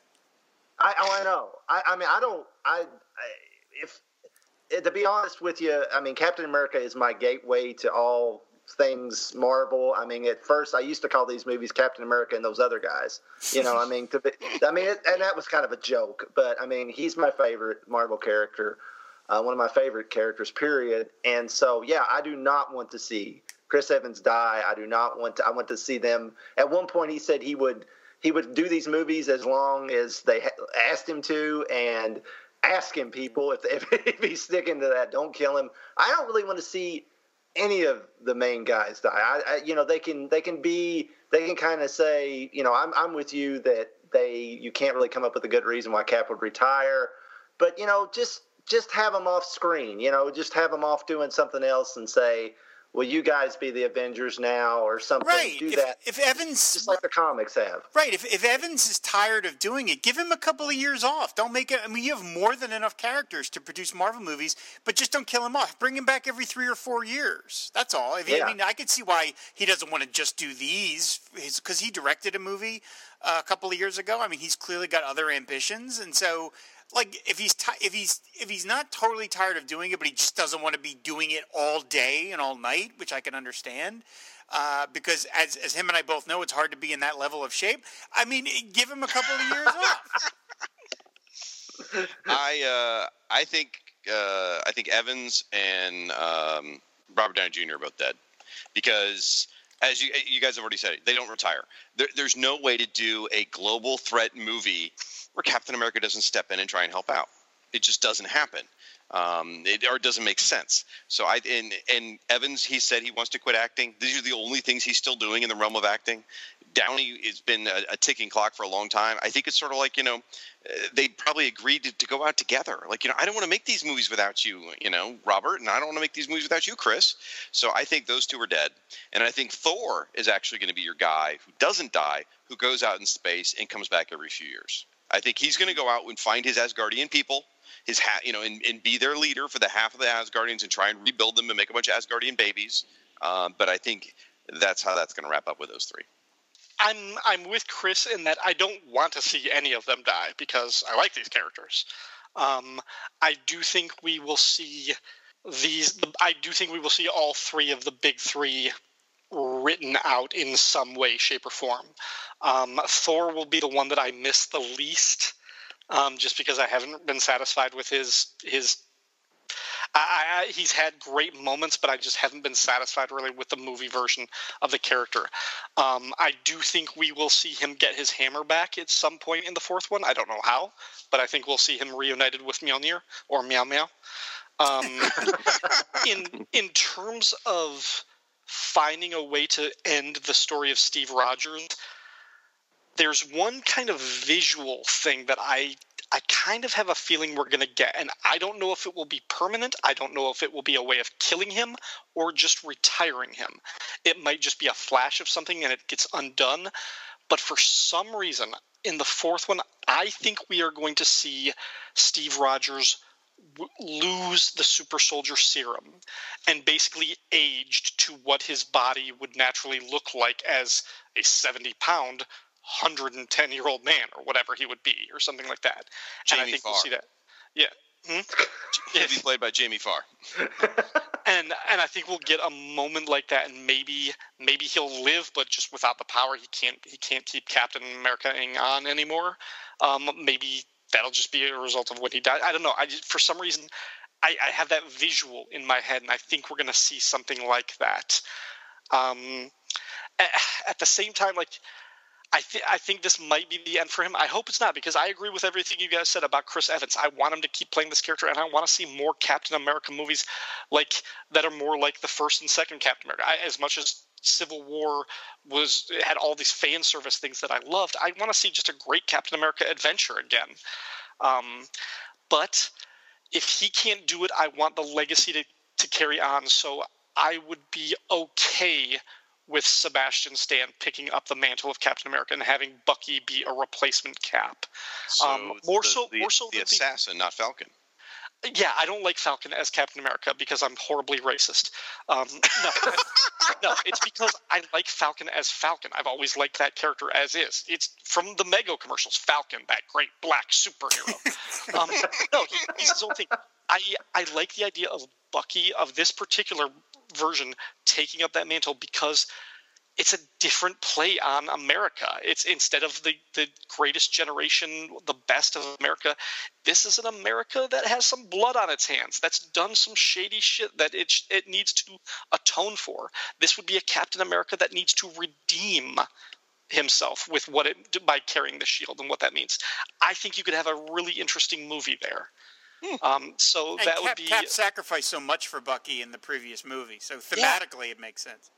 yeah, exactly. So Yeah. Um, in terms of Iron Man, I guess it makes sense to kill him off because he was the one who kind of started this whole thing. I again, I don't want to see any of these characters killed, but I do think they will find a way of writing them off, and we will see the end for those big three, possibly the Hulk too. Um, but yeah, in terms of other things going on, um, I think we will. Like they've said, Hawkeye is going to be at a big part. We know that Ant Man and the Wasp, the actors Paul Rudd and Evangeline Lilly, filmed stuff for the Avengers movie, so they will be in it. Um, uh, now I don't like to what capacity, who knows. Um, I, I but I'm going back to my thing. I think Gamora comes back. I think getting her out of the Soul Stone or revealing that she's still in there um, will be a big part. I think Doctor Strange's last line to Tony is like, "This was the only way." Um, I think he, he's got there's a backdoor program in there, or they had in order out of the 14 million 600, you know, whatever futures that he saw where they lost, there was one where they won, and I think it was a, a situation where they had to lose the battle in order to win the war. Um, and I think the next one will involve some timey wimey uh, dimension hopping or time travel elements. And for that, I think I told Shag about this earlier. I think the fourth one is going to be called Avengers Forever. Mm, I can see that. Okay. that's Okay. cool. I think Rob's got it right with Avengers disassembled. disassembled actually, Could now be. that you now that you said that, and if he's saying the name is a spoiler, uh, and that has such a, a na- that, that that phrase. If you're not familiar with Avengers history in the comics, I mean that was a big deal. The Avengers disassembled storyline, which created the new Avengers. Um, that I think that's probably it. But I think you're right, uh, Ryan, about uh, Gamora coming back. But did it? Did ever? I, don't, I lost track though. Did everyone get to go around about the? No. Siskoid. Siskoid. Okay, go. I've got I've got four predictions. Okay. The first one about the Avengers is pretty much I think Ryan has it or everybody sort of uh, that whatever happens, however they're written out, uh, Captain America, Bucky becomes Captain America. We can get another, another Iron Man, uh, possibly. I mean, I, I don't I don't much like War Machine, so I'm looking to Black Panther's sister. Okay, as as a new Iron Man or as a new a new person to wear an armor because she's already kind of that in that Tony Stark Hmm, kind of. Yeah. Um, and so whatever happens, the core Avengers and really the core Avengers from the movies and the core Avengers from uh, you- the the first iterations in the comics themselves are going to be the, the the team that undoes whatever that goes back to Thanos and uses the stones to reverse the the, the whole the problem. Now that's my my that's my prediction for Avengers. My prediction, but and then it goes on for Ant Man. Small prediction. It ends with Hank Pym turning to dust, and that you know that's how we know where it fits in the in the timeline. For Gamora, we have to look not to the next Avengers, but in the next Guardians. Because at the end of Guardians 2, the teaser was the creation of Adam Warlock. That's what we hmm. saw. And Adam Warlock wears that soul stone in the comics. So it's going to be about Gamora being in the stone and the stone finding its way to Adam Warlock's head. And from there maybe maybe she exists as a ghost, maybe she can be projected out or however she was reincarnated uh, or resurrected in in the books, I'm not sure, but uh, it'll be part of that Adam Warlock story where Warlock is perhaps a villain or an antagonist at first, and then becomes one of the Guardians. You know, so Gamora's story, or the, you know, the, the search for Spock with Gamora is, is going to be in the volume three. And then my and then my yeah, and my fourth prediction is about Steven Spielberg's Black Hawk movie. Uh, what? because I, yeah, because I think this movie kind of killed the possibility of seeing a war wheel in in the Black Hawk movie. Oh. Because there's war war wheels in this, and you Yeah. know it was like, oh my god, war wheels! Damn, they just smoked Spielberg. Could I quite have- very well be. I have one more prediction to make. Okay. I, I thought of this earlier and I forgot it. If if you want Cap to go out in a poetic way, he doesn't die. If there's timey wiminess involved, maybe he doesn't miss that date. Mm. Oh wow. And Cap, it's he spent his time here, so there's nothing messing up. He was an Avenger, but he somehow gets trapped back in time. He gets with Peggy, and then Bucky can become Captain America, and then Chris will be happy. Oh, I, like, I kind of like that. I give Hayley Atwell get Hayley Atwell one less bite at the apple too. That would be Because really. he Yeah. doesn't want to spend eternity with Hayley Atwell anyway, right? Right. So yeah. Ah, Well, you know, when, when when when Steve died, one of the ways he came, the way he came back to life was there was a bunch of time hopping, right? Because Batman did the same thing at the same time, but Right. there was time hopping, so that would sort of fit.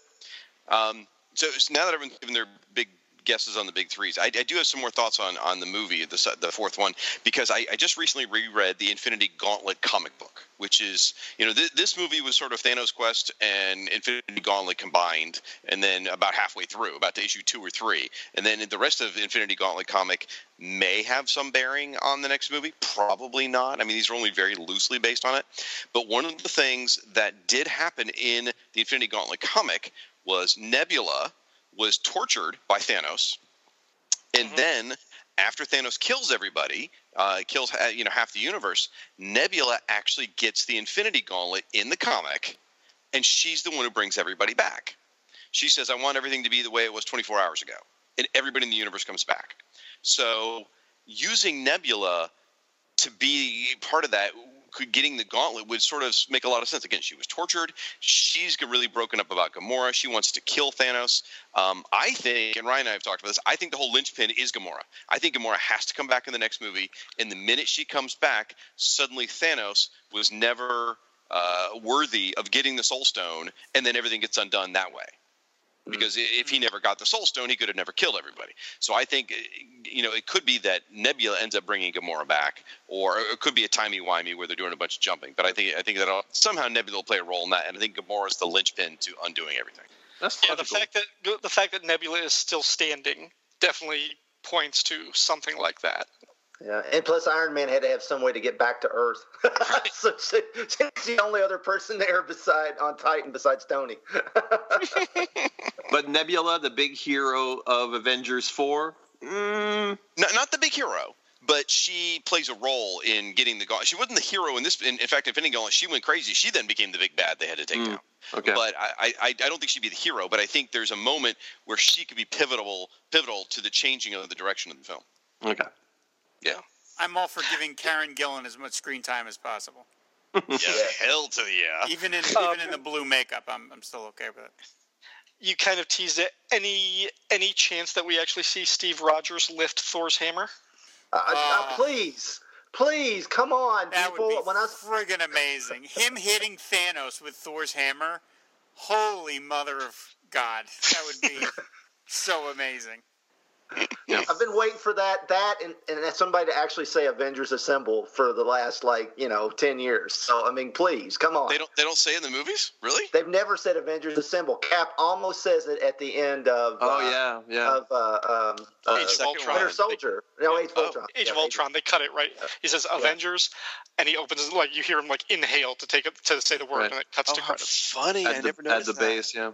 There's Yeah. there's one thing I'd love to see them do in the fourth movie, and they can't do it because of production reasons. But I, I would just love to see it, and I'm just with why why not bring it up here?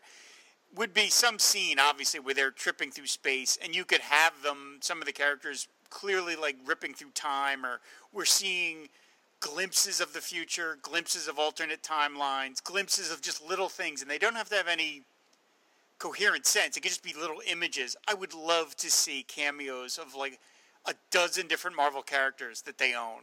Like a live action Namor, a live action, you know what I mean? Now- Speedball. now you could. Well, let's not go crazy. But I mean, I mean, like, I mean, you couldn't, you could, you can't do it because you'd have to have all those actors cast, and you'd have to already.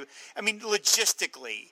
Although if anybody could do it, it would be Marvel. But I would love to just see, just to kind of almost like just see these little things of saying, "Hey, look, who's that in the background?" You know, oh look, it's it's it's the Squadron Supreme. You know, like just these Right. little things. That's that if you- exactly who I just thought if of. If you yeah. wanted to pick up that thread, you could, and just say, "Oh, look, well, you know what? With the Silver Surfer did appear in the background in minute 156 of Avengers 4." Just some little things like that. It would be like show us the Baxter Building, like just something little thing like that. Mm. So, so, so they're gonna they're gonna reveal where has Hawkeye been. He was in California with Tigra, Wonder Man, Moon Knight, and Hercules. There you go, Ka-Zar. Uh, yeah, there you go. That, that's Shanna the She Devil. Uh, everybody, get the Inhumans in there. Why not? So I do have a, I do have a new Hawkeye theory, real quick here. Okay, so what if Hawkeye shows up? Yeah, well, first let me back up and say uh, this is a minor spoiler, I guess. There is some information about Jeremy Renner being seen on the set of filming Infinity War four, whatever you want to call it, uh, Infinity Crusade, um, where he's in, in a different costume. And the speculation is he'll be playing Ronin. For those of you who didn't read New Avengers, uh, Hawkeye was a member of the New Avengers in disguise for a long time. He was playing a ninja character for a while, and then it was revealed he was actually Ronin. Um, I think it'd be cooler if he shows up in Ant Man and Wasp, which one explains why he's not in Infinity War, and that makes me feel better. Uh, and then he shows up in the, the the next movie as freaking Goliath. Oh, Oh man. Because wasn't he Goliath? Was it Goliath or what did they He was call Goliath Yeah. during the Kree Skrull War. Yeah. Yeah, wouldn't Yeah. that be freaking awesome if he shows up as Goliath? Pretty wild. Well, they got they got Bill Foster. They got you know there's that new trailer that came out yesterday where they're comparing how big they get. So Oh, you I, know, I haven't seen that yet. Oh, okay. Okay, speaking of the Ant Man and Wasp trailer, I, I've seen I've seen like so many reactions and people are like, why doesn't it like why doesn't it deal with Infinity War? It makes no sense for this movie not to address like it's like because Infinity War came out six minutes ago. like there are people like uh, like there are people who haven't seen that movie yet, even though it's shattering all these box office records. There are people who haven't seen Infinity War yet, and this the trailer for Ant Man and Wasp might be attached to that movie. Do you really want the teaser to say, by the way, half of humanity has been has been? what, what? Why would they talk about the, the end of this uh, movie? Between, between Wonder Woman appearing in Justice League a couple of months after her movie and Black Panther appearing in this movie after Black Panther, we have conditioned young moviegoers to think you can get sequels in three months. Like, try and tell somebody old, try and tell somebody younger. In my day, we had to wait three years between Star Wars movies. They'd be like, what did you Right. ride dinosaurs to school? What the hell are you talking about? That's insane.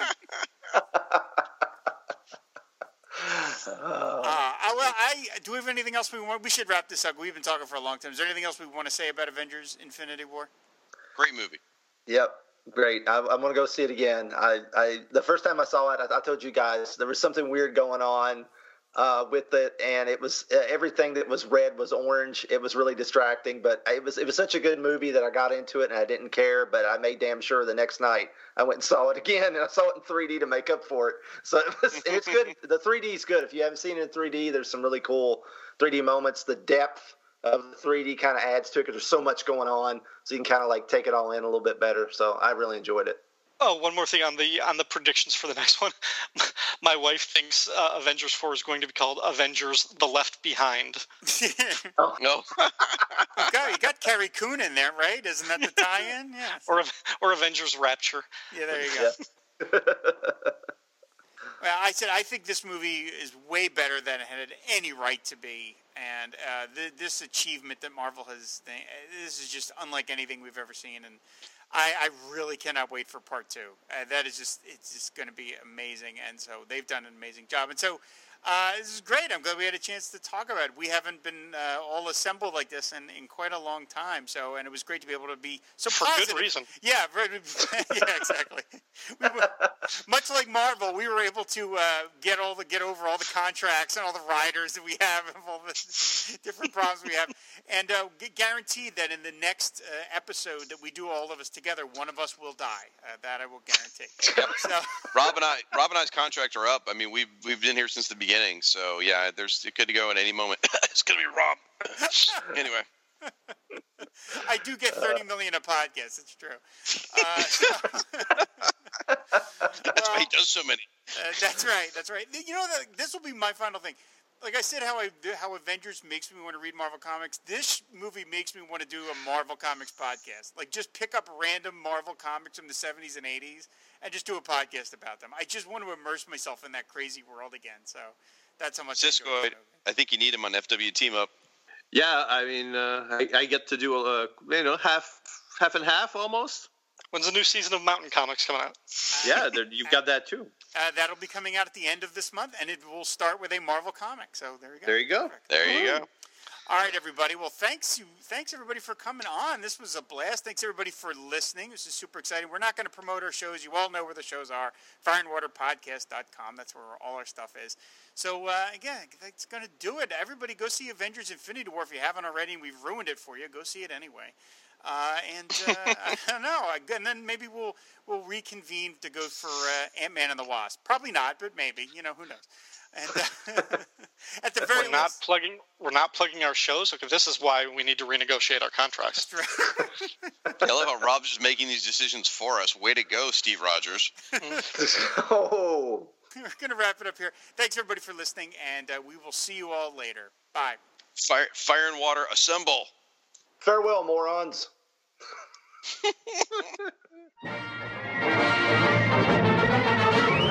Stand a little straighter, walk a little prouder, be an innovator, laugh a little louder, go forever greater. We can show you how to. And when will you be then? You belong, you belong, you belong, you belong to the Merry Marvel Marching Society. March along, march along, march along to the song of the Merry Marvel Marching Society. If you growl, if you groan, with the dour, sour outlook, if you howl, if you moan, you can lose your sauerkraut, but keeping trim and in step with the vim and outstep of the Merry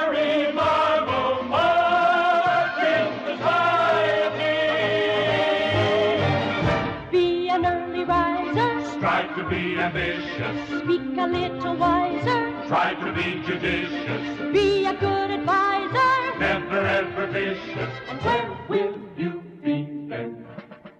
Face front. Lift your head.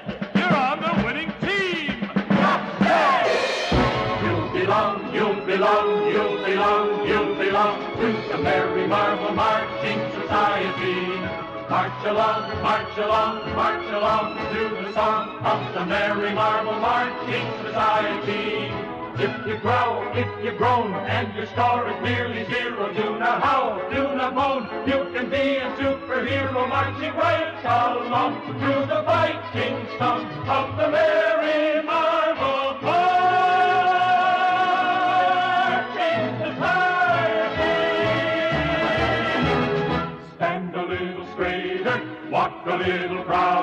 be an innovator, laugh a little louder, grow forever greater. We can show you how.